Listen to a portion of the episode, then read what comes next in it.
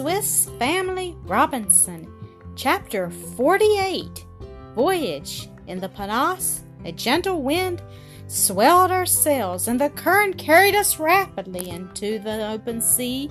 I then seated myself at the helm and employed the little knowledge I had gained during our voyage from Europe in directing our bark, so that we might avoid the rocks and coral banks that surrounded our island. My two eldest sons, overcome with fatigue, had no sooner seated themselves on a bench than they fell into a profound sleep.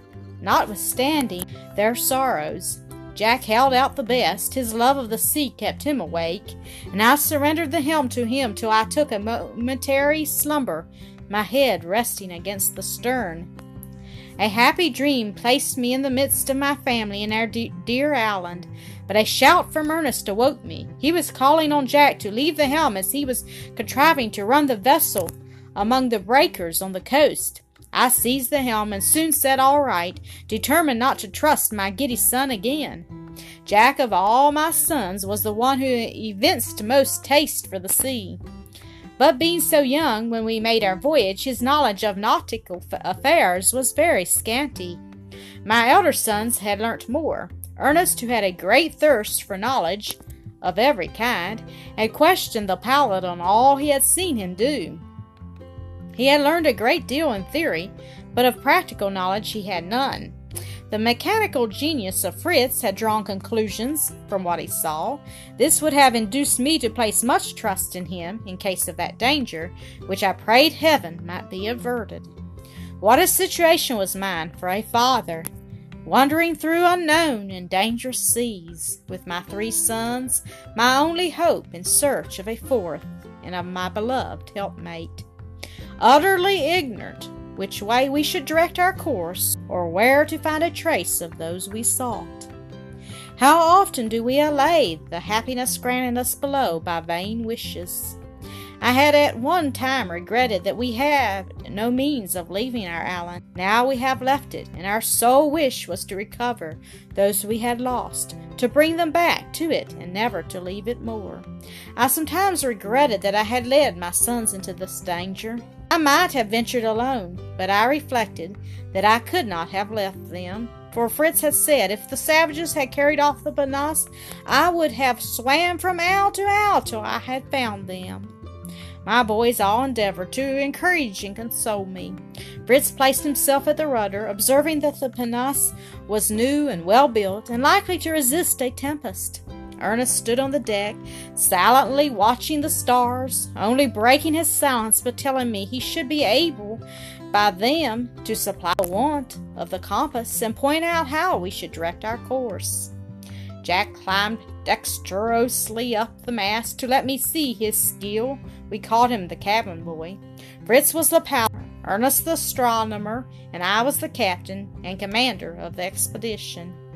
Daybreak showed us we had passed far from our island, which now only appeared a dark speck. I, as well as Fritz and Jack, was of opinion that it would be advisable to go round it and try our fortune on the opposite coast. But Ernest, who had not forgotten his telescope, was certain he saw land in a direction he pointed out to us. We took the glass and were soon convinced he was right. As day advanced, we saw the land plainly and did not hesitate to sail towards it. As this appeared the land nearest our island, we supposed the savages might have conveyed their captives there. But more trials awaited us before we arrived there. It being necessary to shift the sail in order to reach the coast in view, my poor cabin boy Jack ran up the mast, holding by uh, the ropes but before he reached the cell, the rope which he held broke suddenly. He was precipitated into the sea and disappeared in a moment. But he soon rose to the surface, trying to swim and mingling his cries with ours. Fritz, who was the first to see the accident, was in the water almost as soon as Jack, and seizing him by the hair, swam with the other hand, calling on him to try and keep afloat and hold by him. When I saw my two sons thus struggling with the waves that were very strong from a land wind, I should, in my despair, have leaped in after them, but Ernest held me and implored me to remain to assist in getting them into the pinnace. He had thrown ropes to them and a bench which he had torn up with the strength of despair. Fritz had contrived to catlie one of the ropes and fasten it around Jack, who still swam, but feebly, as if nearly exhausted. Fritz had been considered an excellent swimmer in Switzerland. He preserved all his presence of mind, calling to us to draw the rope gently while he supported the poor boy and pushed him towards the pinnace. At last, I was able to reach and draw him up, and when I saw him extended nearly lifeless at the bottom of the pinnace, I fell down senseless beside him. How precious to us now was the composed mind of Ernest. In the midst of such a scene, he was calm and collected. Promptly disengaging the rope from the body of Jack, he flung it back to Fritz to help him in reaching the pinnace, attaching the other end firmly to the mast. This done, quicker than I can write it, he approached us, raised his brother so that he might relieve himself from the quantity of water he had swallowed, then turning to me, restored me to my senses by administering to me some drops of rum and by saying, Courage, father, you have saved Jack, and I will save Fritz. He has hold of the rope. He is swimming strongly. He is coming. He is here. He left me to assist his brother, who was soon in the vessel and in my arms. Jack perfectly recovered, joined him, and fervently did I thank God for granting me, in the midst of my trials, such a moment of happiness. We could not help fancying this happy preservation was an augury of our success in our anxious search, and that we should bring back the lost ones to our island. Oh, how terrified mother would have been, said Jack, to see me sink. I thought I was going like a stone to the bottom of the sea, but I pushed out my arms and legs with all my strength, and up I rose. He, as well as Fritz, was quite wet. I had by chance brought some changes of clothes which I made them put on, after giving each a little rum. They were so much fatigued, and I was so overcome by my agitation, that we were obliged to relinquish rowing most unwillingly. As the skies threatened a storm, we gradually began to distinguish clearly the island we wished to approach, and the land birds which came to rest on our sails gave us hopes that we should reach it before night. But suddenly such a thick fog arose that it hid every object from us, even the sea itself, and we seemed to be sailing among the clouds. I thought it prudent to drop our anchor, as fortunately we had a tolerable strong one.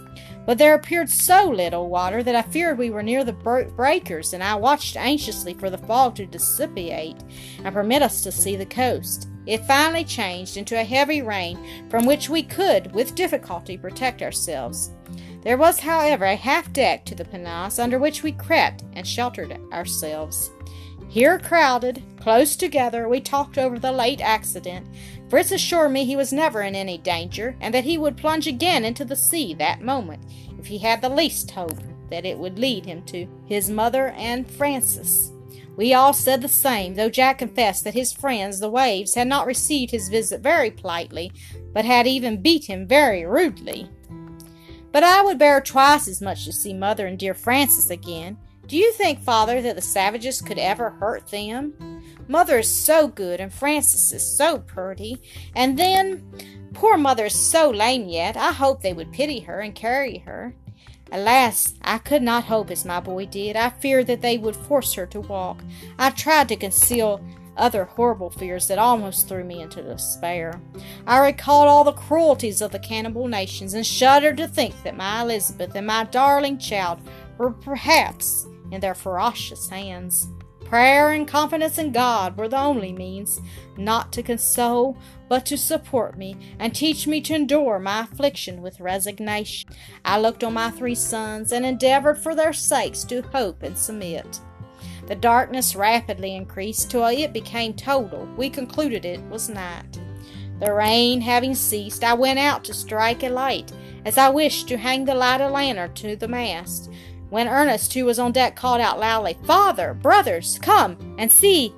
The sea is on fire! And, indeed, as far as the eye could reach, the surface of the water appeared in flames.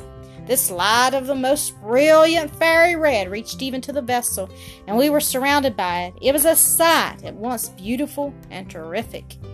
Jack seriously inquired if there was not a volcano at the bottom of the sea, and I astonished him much by telling him that this light was caused by a kind of marine animals, which in form resembled plants so much that they were formerly considered such, but naturalists and modern voyagers have entirely destroyed this error, and furnished proofs that they are organized beings having all the spontaneous movements peculiar to animals. They feel when they are touched, seek for food, seize and devour it. They are of various kinds and colors and are known under the general name of zoophytes. And this, which glitters in such beautiful colors on the sea, is Zoophytes, said Ernest. See here is zoophytes, said Ernest. See here are some I have caught in my hat. You may see them move, how they change color orange, green, blue, like the rainbow. And when you touch them, the flame appears still more brilliant. Flow they are, though they are pale yellow. They amuse themselves some time with these bright and beautiful creatures, which appear to have but a, a half life. They occupied a large space in the water, and their astonishing radiance in the midst of the darkness of the atmosphere had such a striking and magnificent effect that for a few moments we were diverted from our own sad thoughts. But an observation from Jack soon recalled them. If Francis passed this way, said he, how he would be amused with these funny creatures, which look like fire but do not burn. But I knew he would be afraid to touch them, and as she likes no animals she does not know. Ah, how glad I shall be to tell her all about our voyage, and my excursion into the sea, and how Fritz dragged me by the hair, and what they call these fairy fishes. Tell me again, Ernest. Pyrosoma, Mr. Peron calls them, said Ernest. The description of them is very interesting in his voyage, which I have read to mother, and as she would recollect it, she would not be afraid. I pray to God, replied I, that she may have nothing more to fear than the pyrosoma, and that we may soon see them again with her and Francis. We all said amen, and the day breaking, we decided to weigh the anchor and endeavor to find a passage through the reefs to reach the island, which we now distinctly saw, and which seemed an uncultivated and rocky coast. I resumed my place at the helm, my sons took the oars, and we advanced cautiously, sounding every minute. What would have become of us if our pinnace had been injured? The sea was perfectly calm, and after prayer to God and a slight refreshment, we proceeded forward, looking carefully round for any canoe of the savages. It might be even our own, but no, we were not fortunate enough to discover any trace of our beloved friends or any symptom of the isle being inhabited. However, as it was our only point of hope, we did not wish to abandon it. By dint of searching, we found a small bay which reminded us of our own. It was formed by a river, broad and deep, enough for our to. We rowed in, and having placed our vessel in the creek, where it appeared to be secure, we began to consider the means of exploring the whole land.